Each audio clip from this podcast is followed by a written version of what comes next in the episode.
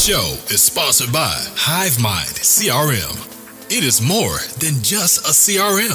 It is a real estate and business mastermind that comes with an all in one CRM. You can have unlimited websites and users. You can call, text, RVM, and email all in one user interface. And you can set up custom automations for any type and multiple businesses. 65% of companies start using a CRM system within the first five years of business. Once implemented, the HiveMind will save you on marketing, give you more time, and make more money.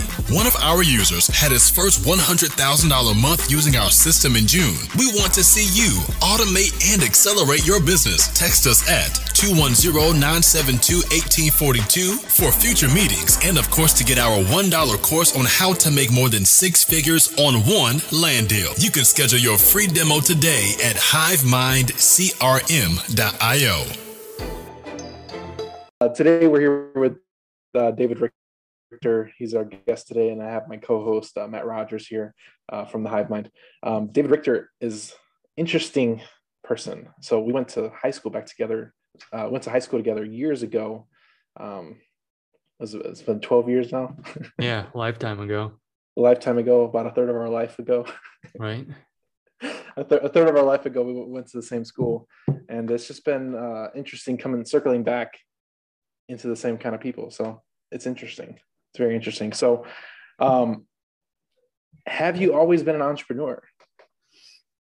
I guess not. No, because I started out working in college at just a normal, you know, normal job. I was at a warehouse, you know, doing doing things there as a machinist and as an operator, as a, you know, operating forklifts and stuff. So no, I wasn't always an entrepreneur, but read the book Rich Dad Poor Dad in college too. So a friend of mine gave me that book. So it's kind of what unlocked like oh wow there's a whole nother world out there and another a whole nother way of thinking than what i've thought of to this point so that's kind of what kicked me off on the entrepreneurial journey gotcha gotcha so i always I always like asking that question because some people it's just different varying backgrounds yeah kind of go any direction and so i'm like and I, I, I didn't know like i said a lot of people work at the at different places and call centers and mm-hmm. such back in the day that's where I came from, the call center. But nice. I, I don't, I don't mention that one. I, I, was like, I'm a truck driver.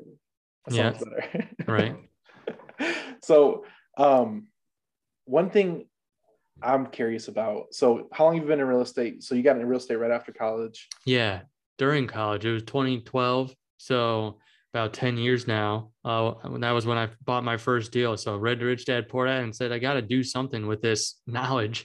So actually used a realtor in the local area when there was deals everywhere. And so cherry picked one off the MLS. It was a HUD foreclosure property. Wow. Fixed it up and uh, actually rented it for a while. So cash flowed it, had pretty good cash flow uh, back in the day. And then also lived in it once I first got married. So that was the first house I lived in.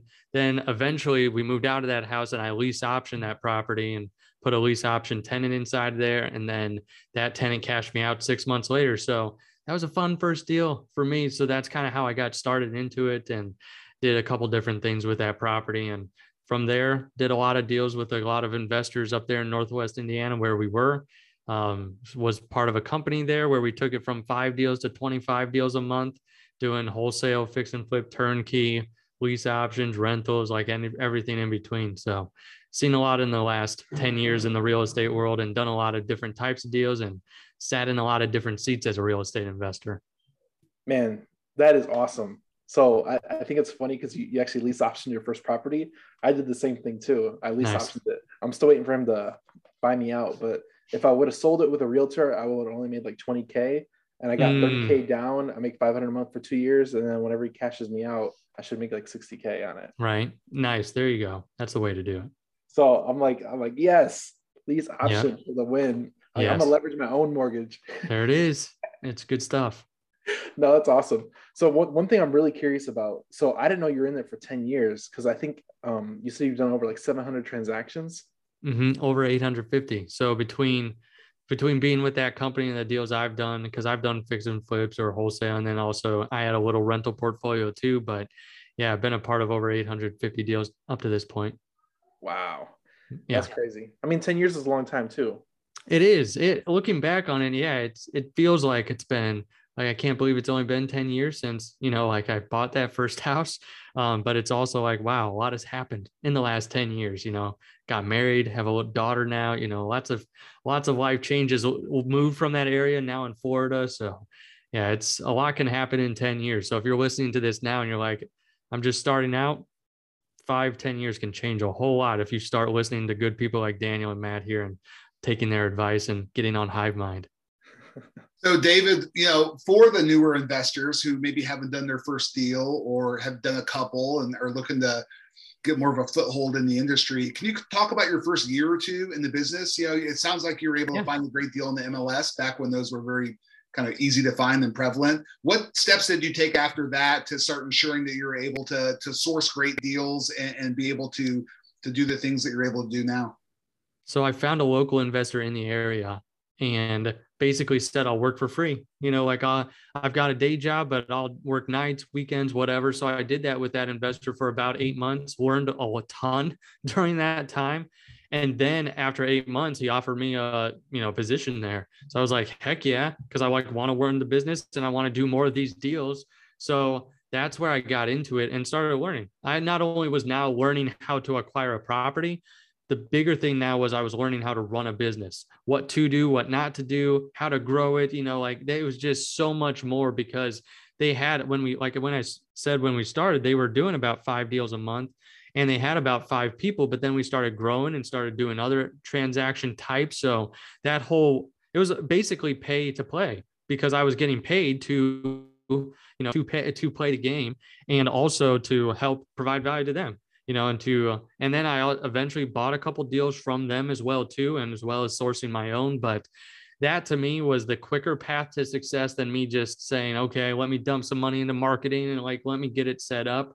So I kind of wanted to learn the business at that time before I, you know, jumped in with both feet. And it was a it was an awesome working and learning experience during that time. Was there for five years and you know built a little side portfolio as well too sourcing deals from you know the company and from other places as well so it was a good ride and learned a lot of good lessons but i would say if someone's starting out first it's getting around people like you guys you know like listening to the content you put out listening you know like what value can you bring to them like do you have a certain set of skills because like me Daniel probably knows, you know, like in school, I was pretty studious, you know, I was like more operational, you know, so that into the business world, that translated into more like I could help you with your systems, your processes, you know, that type of stuff. And that was what I went in there to help them with. And so, so started helping them like, let's get the acquisition set up. So I did acquisitions, you know, and like direct to seller, moved to dispositions and selling the property, got that set up and started. Then I moved to the um, transaction coordination did that did project management and the flips got that started property management when we started getting more deals and then eventually the finance seat and accounting seat as well too so i was kind of like the go in you know get the process down and then do that so that's kind of the skill set i had so if you're listening and you're just starting out, what skill set do you have? Are you good on the phone? If you're good on the phone, you're going to eat well anywhere in any real estate company because that's the people that they're always looking for. It's like if you're good on the phone and can close deals. But yeah, that's how I got started. And you know, I would just say if you can provide value to someone, you'll you're going to get that value back. Now, Daniel, this is this is the second time that we've heard this from from our last two guests. You know, suggesting that hey, you know, instead of going out alone, get a job with a company and learn the ropes from inside. And, and like David was talking about, paying to play. You know, you get paid to play. And I think that is that's a huge point to learn on the job and and not have to. You can make mistakes. I don't want to say on someone else's dime, but you have a little layer of cushion and protection to make to learn and grow and not feel like the weight of the world's on your shoulders to you know have to uh, you know go out and hunt and, and do everything on your own.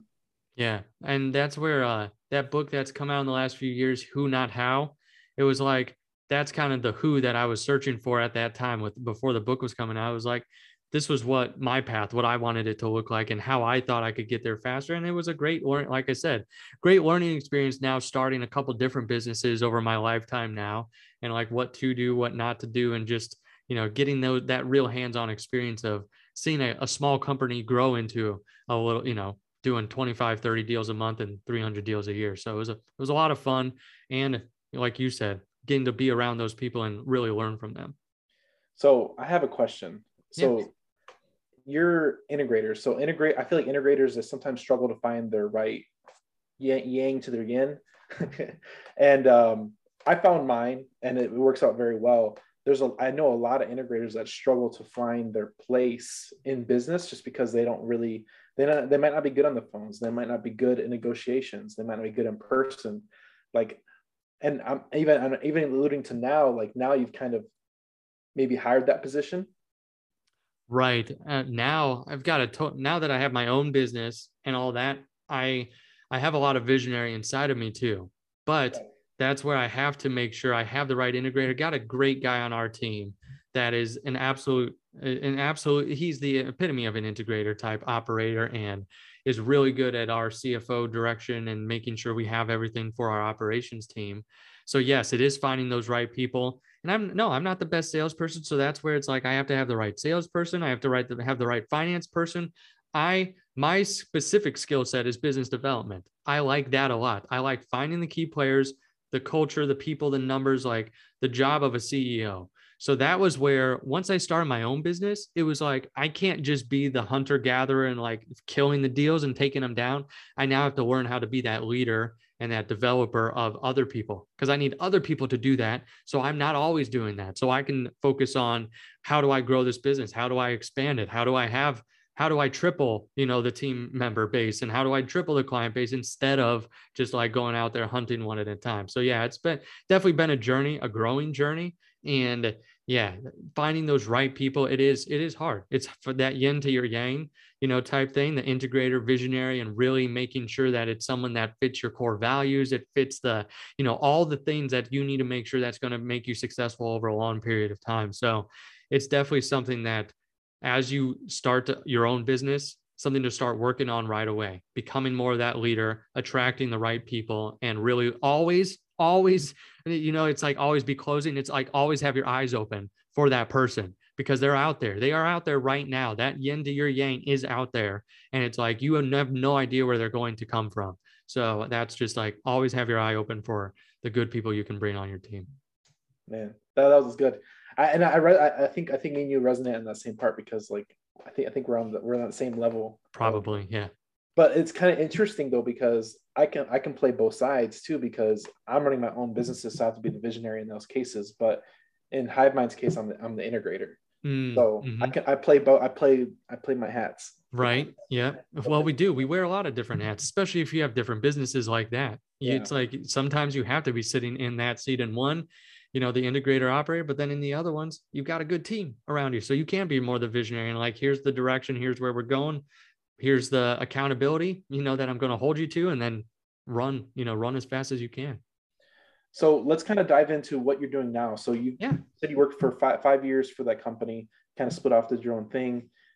That's been seven years now. So what do you what what what kind of businesses are you running now? Sure. So once I left there, I had sold a lot of my holdings to at that time, which allowed me to travel, do whatever. So I moved across the country to work with another investor because I like partnering up. You know, it's like I like that type of deal because honestly too i don't want to just build anything from the ground up so that's where i started working with another investor and the first thing was i started with the finances because i'm like the numbers don't lie after sitting in that seat and knowing how the numbers influenced everything you know from marketing and knowing my returns on investment to selling the properties and making sure that this is what we had into the property and this is what we're selling it for to make the true profit here on this property you know like getting that education and sitting in that seat when I went to somewhere else, it was like the first thing. I don't care what you tell me about your business. Show me your numbers. Like I need to see your numbers and see if this is a legitimate operation. So I did it, dove in, and there weren't numbers. You know, like there wasn't a lot. There was stuff set up, but it like wasn't in the right place or whatnot. So I went in and said, "Hey, we got to fix this. We got to have clear metrics here so we can hold ourselves accountable and hold our team members accountable." So we went in, cleaned up their financials over three months, and then from there was able to see that this investor I was working with, he had a portfolio and he was very under leveraged. Like he had like 30% loan to value on his property. So only had a 30% mortgage, you know, on the total investment on his property or what the property was worth. So he said, yeah, I'd love to be at like 50 or 60. I'm comfortable at, you know, 50 or 60% loan to value. So then he was able to pull out a bunch of cash. And then he said something to me, which started this next business. He said, knowing the numbers has given me more clarity, more confidence, and this has changed my life like going through this process. So to me, that was a huge light bulb of like, I bet you a lot of investors are good at making the money, but like don't necessarily spend a lot of time on the financial side to see what the levers are that can really turbocharge their cash holdings, their business, their, you know, their leverage, their, you know, their profitability. So that's where I started calling mentors and was like, Hey, what do you think about me starting a business of, you know, like helping investors with their financials from someone who's been in real estate investing and can actually speak both languages, real estate and the numbers. And they were all like, yeah, I think that would be great. I'd have a bunch of people to, you know, that could help, you know, you could help with that service. And one of my mentors, Gary Harper, he told me like, hey, have you read Profit First? And so I was like, no, I've never read Profit First. So I, I downloaded that book by Mike Michalowicz, read it in one evening, took 10 pages of notes and said, this is a great framework for the cash flow management piece of businesses. So that's where I kind of got the profit first bug and, you know, of saying like, okay, we got to at least manage the cash. You know, that's one of the big pieces that's missing. And one of the biggest pieces in real estate, like, come on. I mean, up and down all the time. If you're wholesaling, flipping, you know, you'll have a $200,000 month and then you'll have like a $50,000 or a $10,000 month. It's like the roller coaster is real. So that's where I was like, okay, I want to start this, put this framework in place. So that's where I started a fractional CFO company to help investors with their finances, to have kind of a different person than a bookkeeper who's more transactional, CPA who more works for the IRS and making sure your ducks are in a row for them. The CFO is that business strategist. They're the financial business strategist on the team, coordinating all of that and making sure you actually have profitability. So that's where I started that company to be able to do that and implement profit first and give people clarity and confidence in their numbers. That's a valuable resource too for for investors and those who like you said before know how to make the money but maybe struggle to know how to hang on to it or where to allocate right. it. Are there a couple of things you see over and over again when you work with investors that make um, maybe some of the same common moves that you see that you can go in and clean up? Is there anything that kind of sticks out that happens over and over again you see? Sure so the biggest thing that I see as a mistake is a lot of investors work and just business owners in general have one big bank account where everything goes in and everything goes out of, including personal. But that's a whole nother story, commingling. Let's not go down that rabbit hole. But where you have one big bank account, everything goes in and out. One day you feel like a king, especially in real estate, king or queen, because you've got a you know hundreds of thousands of dollars in there from your private lenders and all those people supplying you money from you know for your deals. Then the next day it all goes out for all the rehab projects. You got payroll running marketing running and all those things running out. And then the next day you feel like a pauper because you've got like a thousand dollars in there. So that's where you know that's where we see a lot of people they have that one bank account it gives them no clarity it's like I, where'd all my money go? You know that's the the most common question that i get when people are describing their finances is i don't know where my money is going. You know i feel like i'm making a lot but i have no idea where it goes. And that one of the biggest reasons and mistakes that people can make is that having that one big bank account. So that's where the premise of profit first comes into play because it's all about separating it out getting clarity getting around that. But that's one of the biggest ones. The second one is just sticking their head in the sand like once they go down this road and start making some money on some deals, they're like, I'll get to bookkeeping later, or I'll get to the finances later. And then it's like three years later, they're coming to me and they're like, I have nothing set up. Help me. And it's like, well, now you're growing so fast that it's like, we got to put some foundations in place first of just getting the numbers in there and like helping you get to just square one of knowing that we can't even do like the fun stuff yet of like analyzing those numbers and like forecasting out where you're going to be and like what do you want to invest in or what do you want to take home for your pay or whatnot. So that's where don't put your head in the sand. Like get a simple system and make sure that you implement it like a profit first or something like that to at least get a hold of your cash. Then the first one of the first hires for a real estate investor should be admin slash bookkeeper. So that way they don't have to do that because like we all know most of us are not that person. We're not the numbers person. So we need to get that off our plate so we don't have to, you know, worry about that and kick the can down the road until it becomes just a gigantic mess because now you're doing 10 deals a month and like I have nothing in place. So those are coming some of the big mistakes I see right out of the gate with a lot of people. So is your book more of a DIY type of deal where you instruct them how to come up with the right the right plan to make sure they manage it themselves? Right. So Profit First, the original book, gives a great framework for for managing the cash. this book is more for the real estate investor. That the original book by Mike Michalowicz, Profit First, was more for any type of business, service, anything, you know, like brick and mortar. Where my book, Profit First for Real Estate Investing, takes that same framework, but applies it to real estate. And all I know is real estate language. So it's full of stories, people that I, you know, we've worked with before in the past, and just very directly towards real estate. And it gives them, yes, not only the mindset and all of that, but like here's practical steps because the two big things of profit first that I feel like separates it even from a rich dad, poor dad, or from a, you know, richest man in Babylon is it not just tells you like pay yourself first and like take your profit first and like t- teaches you that mindset. It also says, here's some practical steps. Here's a system for you to be able to implement and be able to know where your cash is going. So, yes, I detail it out in there. So that's why I wanted to say even if you're new and can't work with us, you know, or like are at that level of where you're just starting out, at least get the book and at least read the book and implement it because you can start it from the very beginning. I was on a podcast. Well, my pod, I've got the Profit First REI podcast, and I had a guest on there, and he said if I would have just started this system just from the bare bones at the very beginning, I'd have five million dollars more in my account right now today.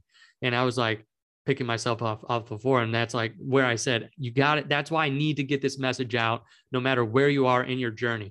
Because this book and this mindset is about being profitable from your first deal or your next deal if you're already doing deals. So that's really what the core message is is you don't have to do more deals or buy more rentals to be more profitable. You just need to take your profit first wow that's awesome i think I, th- I, I that's why that's why i like i like i like your story and I like your product because it really my my goal is to help people make more money. Your goal is to help people keep more money. Right, exactly. And not from just the aspect of like you hear a lot of financial people say that. Usually they're talking about, okay, how do we pare down your expenses or how do we, you know, like save money on your taxes or whatnot, which is all great. That is all great but you also want to actually keep more money for you. Like you want an account that is just specifically for you so you could take more home and make bring home the bacon for you and your family. So that's what the book is about. This isn't a bunch of tax tips or whatnot. It's about how to keep more cash inside your pockets instead of always paying everyone else first and feeling like why the heck did I even start this business?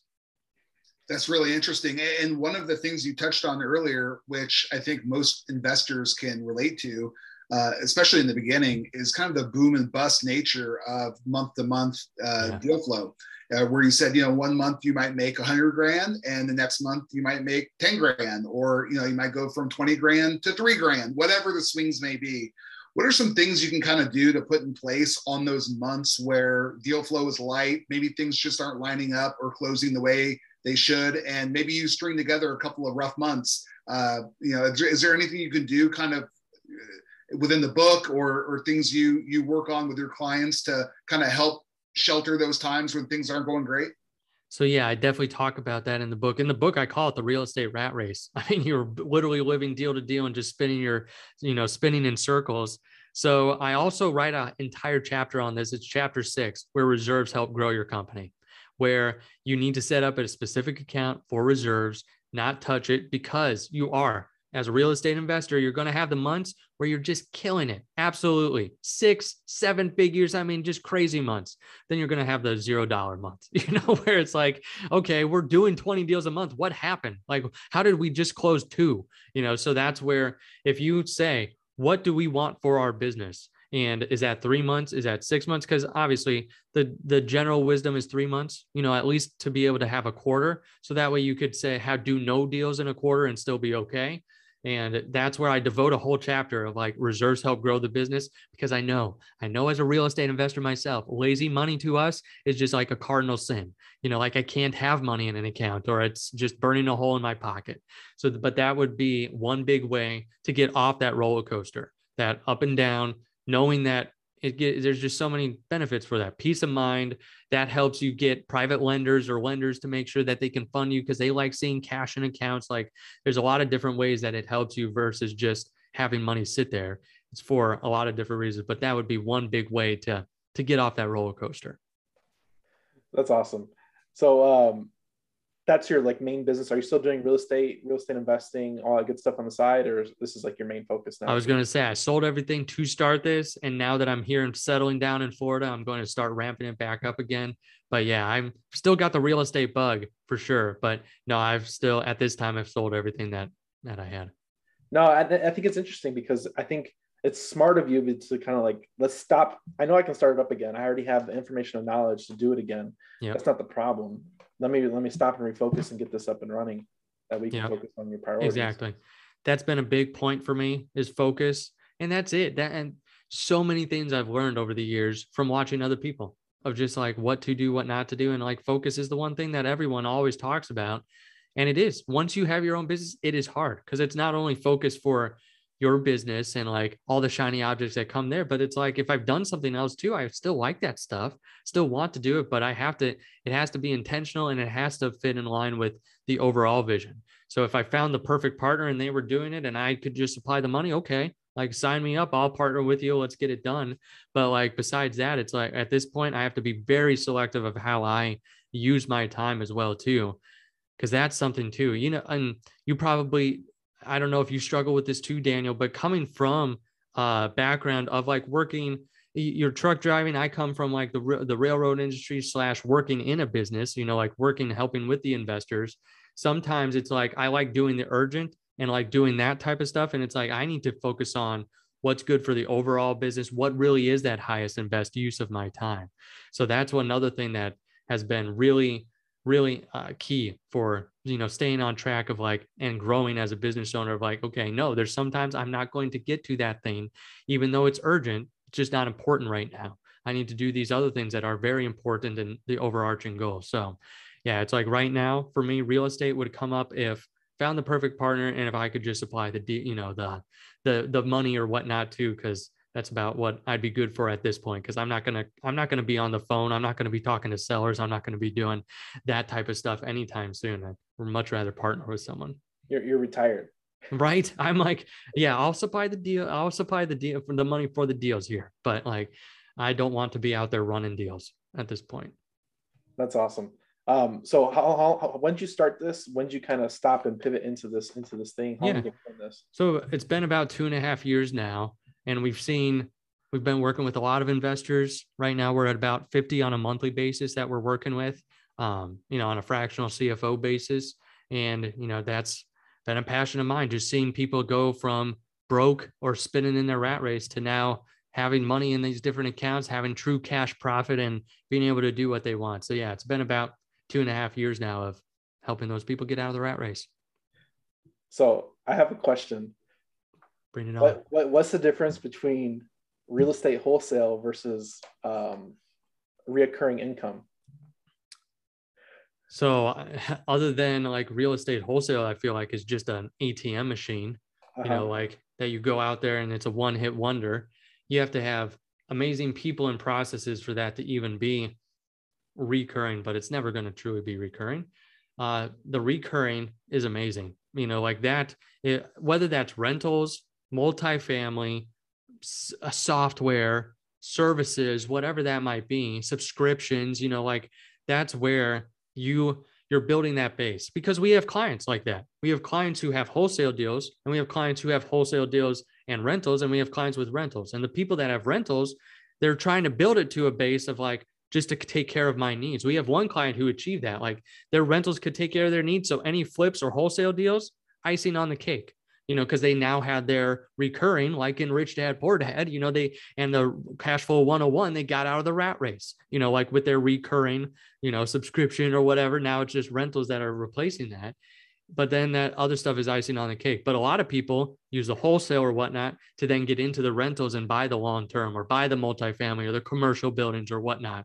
So that's where yeah, I'm definitely a huge fan of the recurring and the rentals and the cash flow subscriptions and that type of stuff because there's a lot of security in that way more especially if you like you guys like if you're providing a service that is literally helping people make money and literally getting them out of their rat race there is no feeling like that of being able to have a successful business that's helping others and also is recurring as well too because now month after month we're going to keep helping these people so yeah, I could go on and on about that all day long. But yeah, there's definitely a big difference to me between the wholesale business and the recurring. Is there any sweet spots with uh, kind of cool or niche businesses you've seen clients uh, own that is part of the recurring revenue or subscription model? Maybe something you haven't thought of uh, prior? Hmm. I'd have to think about that. We're working with a lot of people in the real estate investing space.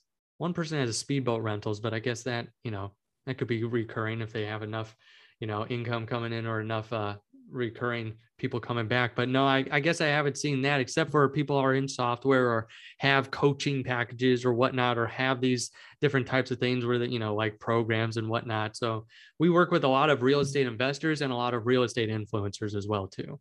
So the ones that are out there doing the work, but also teaching a lot of people. So that's a lot of the recurring that we type we typically see. Is there a, a good success story? I'm sure you have many with the clients that you work with, but maybe somebody you worked with early that was struggling, yeah. uh, whether it be with cash flow and, and some of the systems you implemented with them and maybe where they've taken off to kind of thanks to your guidance? So talk about him a little in the book, but there's a guy that came to us at right when I started. So like 2019 and he said like I just lost $70,000. I have a flipping business and I lost $70,000 in my flipping business. My rental business is okay, but not that big. So that was a big hit for us.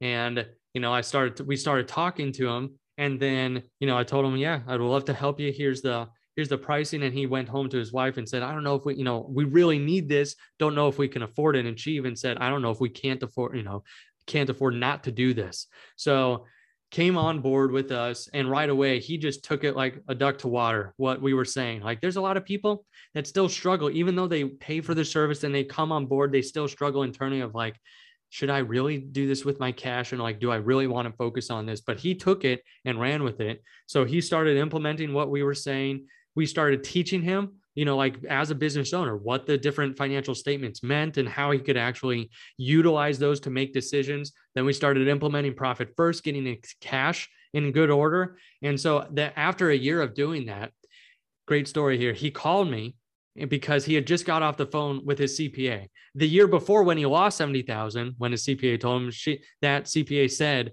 you know, like in your foot, you're with your fix and flip business. If I ever thought about doing that, I never do that in a million years, you know, kind of like saying, yeah, no thanks. So then the next year she calls him and says, whoa, what turned around? Like, this is amazing. So, and because she called and said, yeah, you did really well. You had you know multiple six figures on your bottom line. So here's what your tax liability is. And first the client said like this is amazing you know and told me like this is the first time I've paid taxes in like years because i'm actually profitable you know so profitable on my flipping side like more profitable than even the offsetting rentals you know like to get me down on my tax liability. So she said you know here's what you owe. And he tells her okay that's how much i owe let me look at my bank account. So he like literally pulls up his bank accounts and says, "Oh, I've got this tax account here, uh, profit and you know, um, income tax account." And he said, "How much was it?" Told him again, and he's like, "You know what? I have it down to the penny almost. Like I'm a hundred dollars off. I'll send it to you right now." She said, "What? Like, like right now? Because this was like January of the of the following year." And she said, and he said, Yeah, let me just send it to you now and take this off my plate. I don't want to worry about it again. So she did that. You know, he sent it off. She took the money and then there you go. Like he was done for the year. He said that was the best thing ever. Well, then he calls me this last year. So he calls me again at the end of 2021 and said, I just had the same call with my my CPA because we're still working with them. And she told me again, like, great job this year, had a great bottom line. Here's how much you owe this year. And so he said, okay, let me pull up my accounts again and pulls up his accounts. He's got like 20,000 extra in his accounts. He's like, I'm giving myself a tax refund this year. So, like, he did. He was able to take all that money out, didn't affect his operations, didn't affect his liability, didn't affect anything. And he was able to take that money out and pay himself a refund. So, that's one of my favorite stories. This guy's like the poster child, though, because he set up a profit account too and like able to buy an RV from that and like take a two week vacation with his family. He's got young kids puts pours a lot of time and effort into them as well too and like really wants to invest in them. So he's used a lot of that money for family and vacations. Set up a giving account too like to give to start a, a charity and like a, a camp for children of his organization and like his um, church or whatnot and like gave a, a significant five figure sum to them at the end of 2021 so it was just that was one of the best success stories that we have working with someone um, that really took it and ran with it. That's fantastic. Eh, was there any other specific kind of business advice you gave? It sounds like you got the books in order, kind of gave them a framework about how to, um, you know, structure their their different accounts. Yep. So you know, you have a tax account, you have your other accounts. Um, it sounds like this guy also made a ton of money too in the couple right. of years. Also, were there any kind of specific business advice you might have given to kind of get him over the threshold there? So he works with the CFO on a weekly basis with us, and one of the big things in that first year was he was trying to do a lot of deals. And with his staff and with him just running ragged and he hated flipping at that time. And so we sat down with him and said what do you really need? And what do you really want because that's one of our first steps is like what do you need to survive and where do you want to end up? Where do you want to be?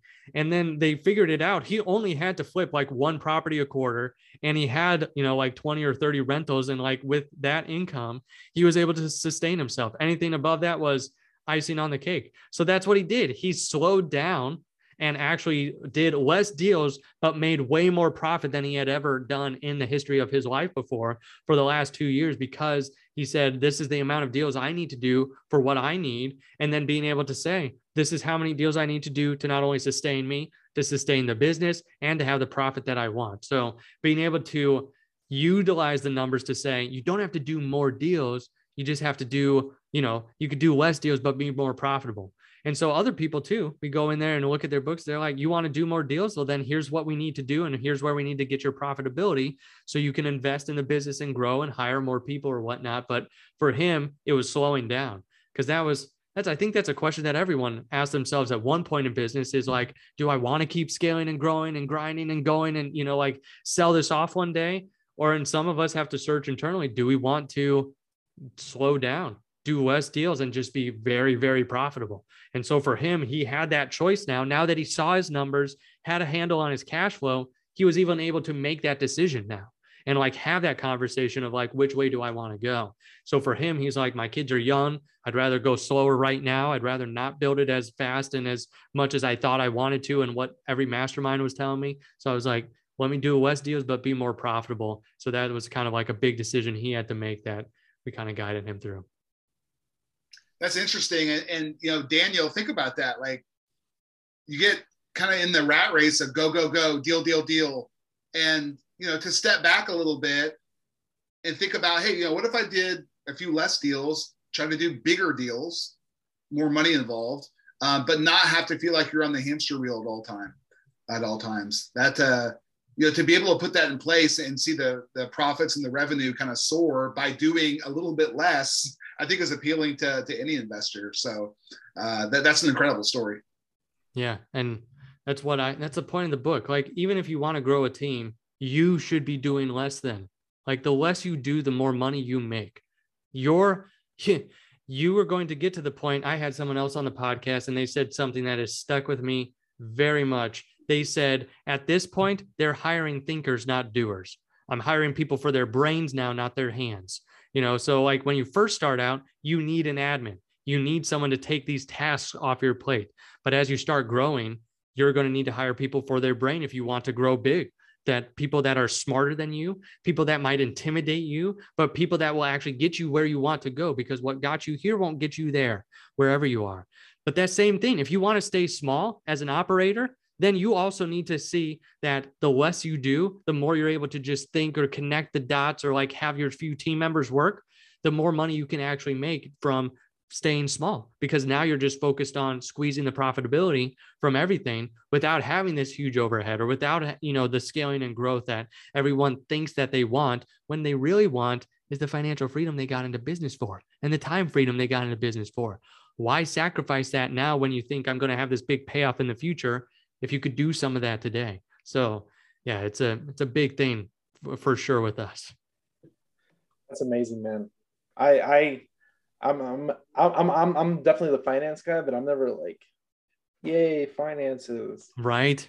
I know. That's why that's why I love the profit first aspect because it makes something that's very unsexy a little bit sexier than, you know, than it is. Because accounting, no one like if I say the word accounting, CPA, finances, QuickBooks, like all that, just everyone tunes out. But yeah. this is where that's why I got lit on fire with Profit First because it's more this is your cash. You're going to have to deal with your cash whether you touch your books or not. Like you're going to have to deal with the money that comes in and out of your business.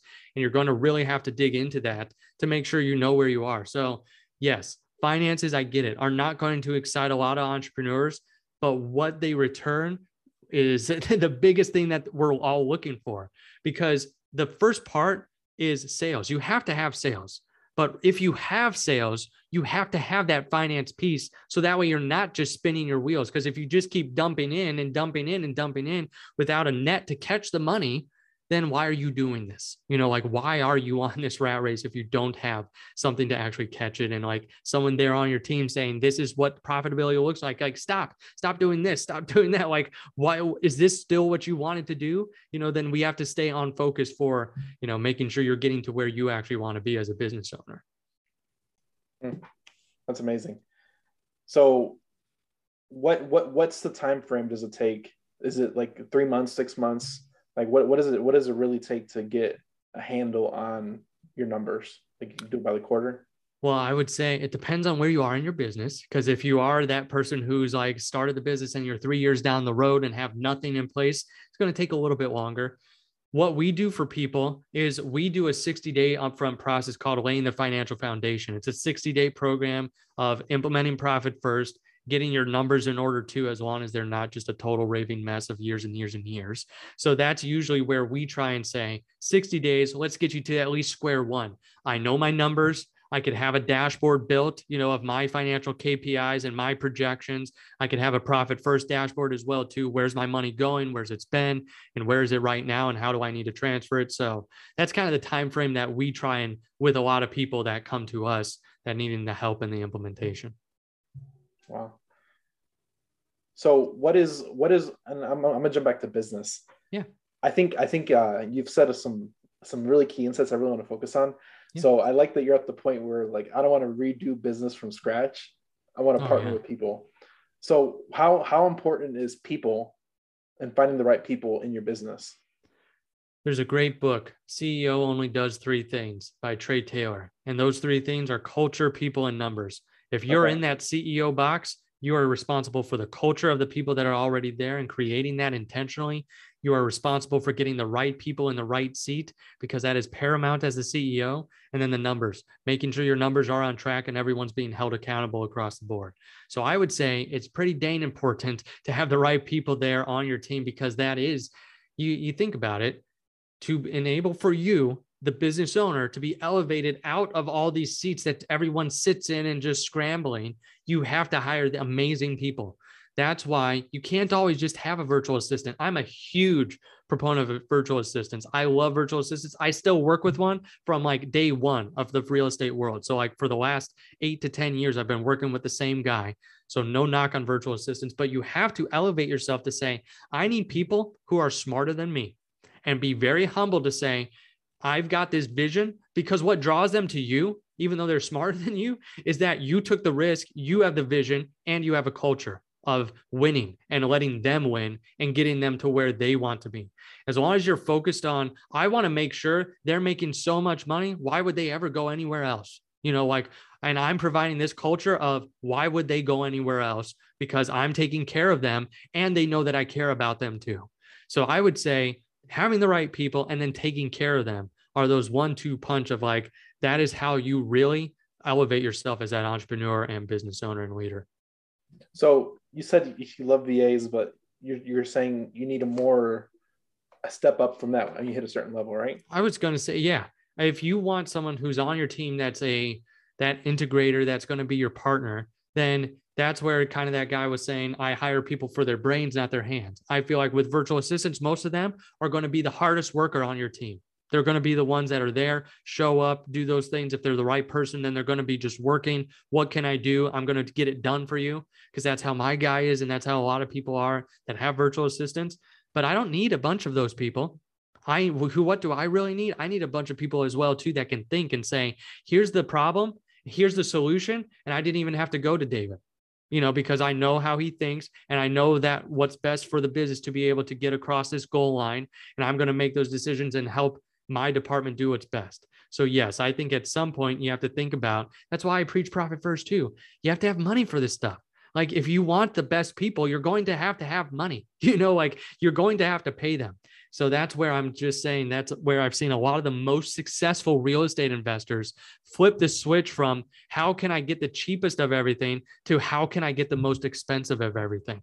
How can I get the person who is worth $250,000 to be my COO and right hand person and pay them that money because they're going to be bringing in five, six, ten times that in the year because of the systems, the people, the processes that they put in place. Wow. Never heard that one before. There you go. it basically comes down that you get what you pay for, right? You know, yeah, exactly. Exactly. You get what you pay for for the most part. Yeah. David, can you touch on uh, for people who maybe don't want to take on a 50 50 partner and maybe they're more uh, interested in hiring employees, VAs, yeah. and uh, you know being the the the t- at the top of the company themselves? You know, what does that process look like in your eyes in terms of you know some people want to partner and be 50 50 that's fantastic some people don't um, what what is the line uh, where's that kind of line in the sand for you in terms of what you would need to do kind of working with a partner to build the culture versus like just being being the CEO yourself and hiring everyone below you? So that's what this business is for me. I know I like partnerships, but I built the the simple CFO from the ground up and I'm 100% owner. So I could speak to that of that you have to be very intentional of at each stage hiring the right people for the stage. When I first started, it was one the one virtual assistant with me as my admin that I had worked with for forever because I needed someone there to help me with the tasks. But then you start hiring other people if you really know where you're going to because that's another moving target when you're first getting started is what do i want to do what value do i provide the market once you figure that out and you can clarify that that's when you can get very intentional of like these are the people the key people i will need on my team. This is how i'm going to take care of them. But then it is it's just being intentional with them setting the culture having I do weekly meetings with the whole entire team. Like on Wednesday, tomorrow morning, I'm going to wake up and I'm going to run a culture meeting of like, here's what, here's the wins for the week, celebrate them with the team. Here's some training or some things. I want to hear from them too. Story, good stories from them. You know, it's like building those into the culture of the company as you grow. And, you know, like running on an operating system that encourages that building of the culture along the way too. You just have to be very intentional and you have to build a certain set of skills. So if you're going to do it all alone and you aren't going to have a partnership, which is totally fine, like a lot of people do, they have 100% ownership, then you are going to have to learn how to be that leader as you grow, as you scale and say, okay, this time this month I need to learn on how to how to build a better culture. This month I need to learn on how to hire the right people and where am I going to find them? So that's where you as the individual are going to have to have your personal growth that's why I love business too. I feel like if I wouldn't have started this, there's no way I'd be reading, uh, reading all these books and like doing all these things. Like, you know, it feels like if you put yourself in that position, you're going to, you're going to rise to where you want to be. So like for me, it was very self-motivating of like, especially as you bring more team members on, I have to be, I have to grow in order to provide them what they need and in order for us to get to the next level. So I would say it's just a lot of personal growth, mentorship, masterminds, good people like this, podcasts. It's like getting that foundation, then finding more of your your culture, your your fit, your values, and then finding those mentors and people around you that can help you get to the next levels. One of the things you mentioned earlier was um, for people's first hire, you'd recommend a, a admin slash bookkeeper. Um, past that, is there kind of a, a set of hires you see and uh, people you work with, and you know, okay, so admin, bookkeeper first. What comes after that in the real estate world? Let's say you're wholesaling, you're trying to build rental portfolios, you're in lead generation, you're bringing in leads to try to convert. Uh, what do you, what would be the next couple of logical hires in your mind? So if the owner really loves sales, it might be a transaction coordinator to stop him from doing the actual getting it across the goal line. If he's like, I don't like, if he or she doesn't like the sales, then it's usually an acquisitions person like how can i stop running appointments? You know like how do i stop going to this? A lot of people keep dispositions with the owner for a while you know and selling the properties. You know that's usually a hire that doesn't get hired out till later um, because usually if you're doing wholesale deals they, a lot of them can sell themselves um, because they're so you know like because there's meat on the bone. If you're a good wholesaler So that's where I see probably those two positions, either sales and the acquisitions or transaction coordinator if the owner really loves going on the appointments until they want to get out of that seat. I got a question. Okay. So are, are you 100% virtual or you have an in office that you people show up to? My my company is 100% virtual. As fractional CFOs, we don't provide full-time people on people's staff. So one CFO could be working with three or four companies because we're not, you know, a typical CFO easily 150, 250,000 dollars. You're looking in that range. And most small businesses, small entrepreneurs, and even medium sized don't need a full time CFO on their staff. So wow. we have fractional CFOs to help with the business strategy, the implementations, like everything we've talked about. But we're all virtual, so that way we can handle several of those types of clients across wherever we are. So we've got oh. people on the West Coast, East Coast, everywhere in between. Your office is virtual too. Like all your people work. Mm-hmm. So, okay, so I have, I have, a, I have a reason why I went down this way because how do you build culture? Because I feel it's a lot harder building culture when you're virtual, 100% virtual, than versus in office. Because in office you can always put the core values on the wall. You know, there's something you can physically look at. Like how, how do you build culture virtually with your people? The same way as you do in office intentionally because even if you have the core values on the wall who cares well are you talking about them are you living them are you are you recognizing people for that same thing virtually do you talk about it do you hold people accountable to those do you talk do you have meetings where you call out people specifically of how they embodied a core you know a core value of yours so it's like that's where i'm very intentional on our meetings of being honestly the ceo is the cheerleader let the operations and let the other people be the accountability and the bad guy. Let the owner be the cheerleader to say, we're here. Here's the vision. Here's the culture. I believe in you guys. Let's go. You know, and like that's what that's even on virtual teams. It's letting them know that. All of a sudden, we've got Slack. A lot of virtual teams use Slack or some communication channel like that. So it's like sending messages out to the entire team. You know, like here, you know, like here's a win. We have culture, we have a good news and win channel where if CFOs have a win with their clients, they're putting it in there and all of, everyone gets to celebrate the win for that person. So it's like being intentional with those types of things. We send people books, we send people gifts, you know, it's like mm-hmm. just it, like I said, you could do this in office or you could do this virtually. It's just being intentional and thinking, what can I do with the people that are virtual and how can I make them feel special? I'm gonna do that. I need a win channel. That's good. That was a good one yeah. right there. A win channel. Go. I like that. Man, I think the word I've been hearing a lot lately is intentional. It's been like the key. I've been hearing it come up so many times in different conversations on like being intentional, having a purpose to what you're doing to make sure you get the outcome you want. Yeah. Intentional. It is key. It is the key, I think, for anything. I mean, you're not going to just wake up and become rich. You're not going to wake up and your culture is going to be good either but you are building a culture whether you do it or not. If you're not building a culture, you are building a culture. You're building a culture where people know you don't care, you know? So it's like that's where you're building one or the other. So that's where you have to be intentional with these things, especially as the owner. The owner, it does rise and fall on you. It does. I mean, and that's a lot of responsibility, but that's where we put ourselves, you know? So if it's like, if we're going to do that, we have to be intentional. And then think about it. Like we have, like Dan, you and I have young kids, you know, so it's like you got to be intentional all around. Like, where's the time for that family? Where's the time for the business? How do I build a culture here? How do I make sure that my daughter loves me? You know, like how do I make sure that I have time with my wife on the weekends and at night? You know, it's like making sure that we're building that in as well too. So it's it goes a lot farther than just business. It's like how are you being intentional with all the different relationships in your life? Because like like a lot of people say, when you get, I think of this a lot. I know it's cliche, but when you get to the end of your life, what are you really going to say?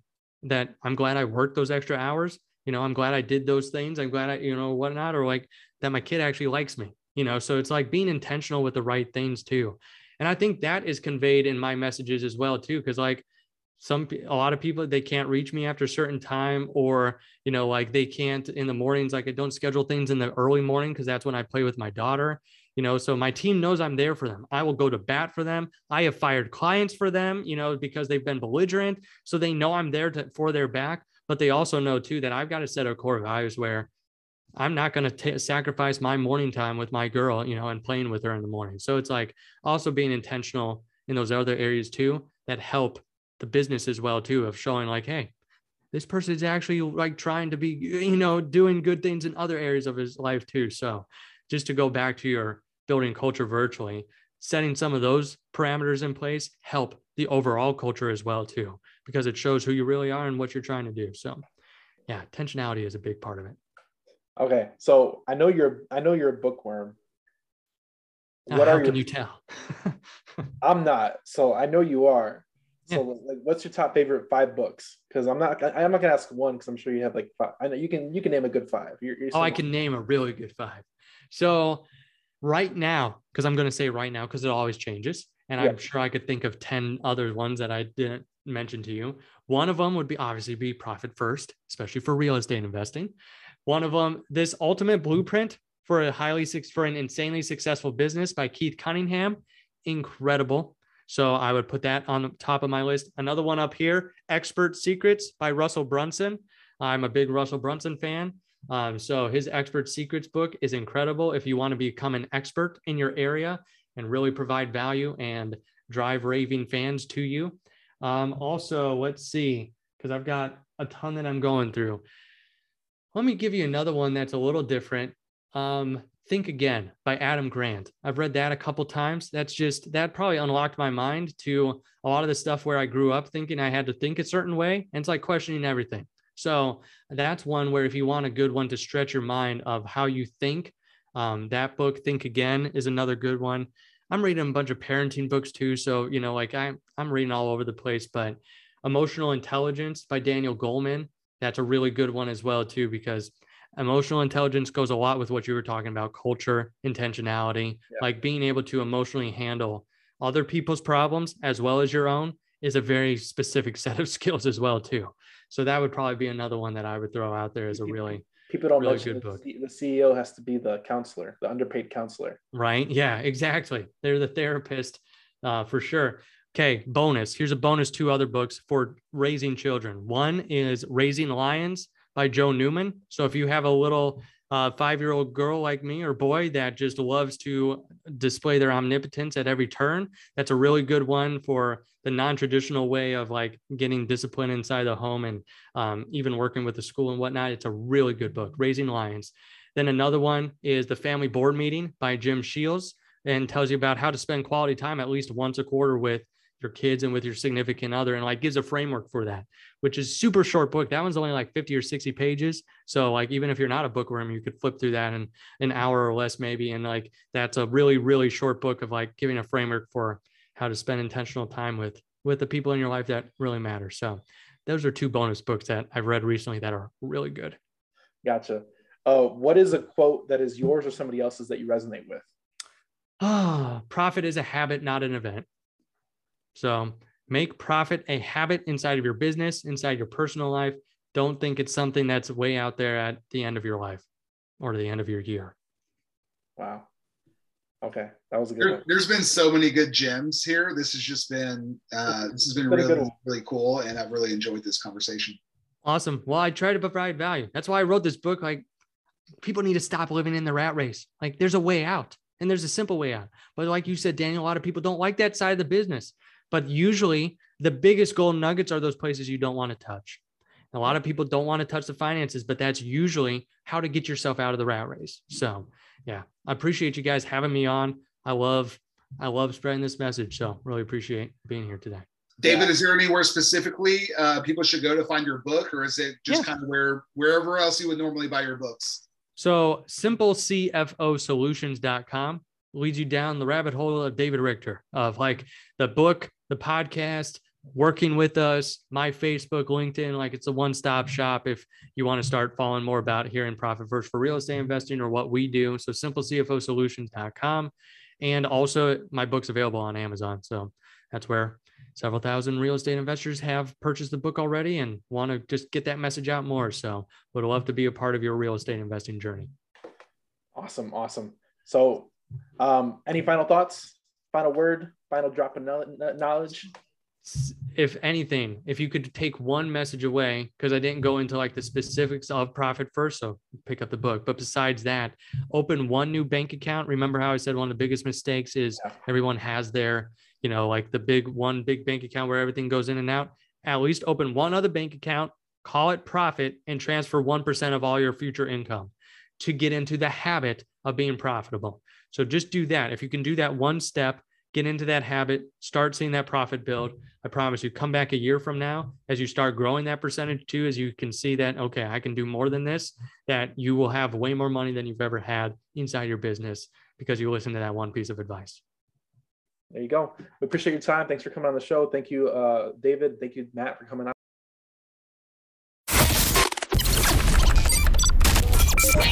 The show is sponsored by The List Guys.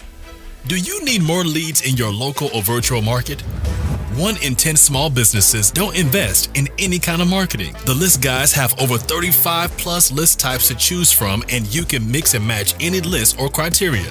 We also use the skip trace list and provide up to seven numbers and email addresses. Every list you purchase will be scrubbed against previous purchases. The List Guys are here to save you time. Contact the List Guys today at www.onelistguys.com. That's www. the number one listguys.com.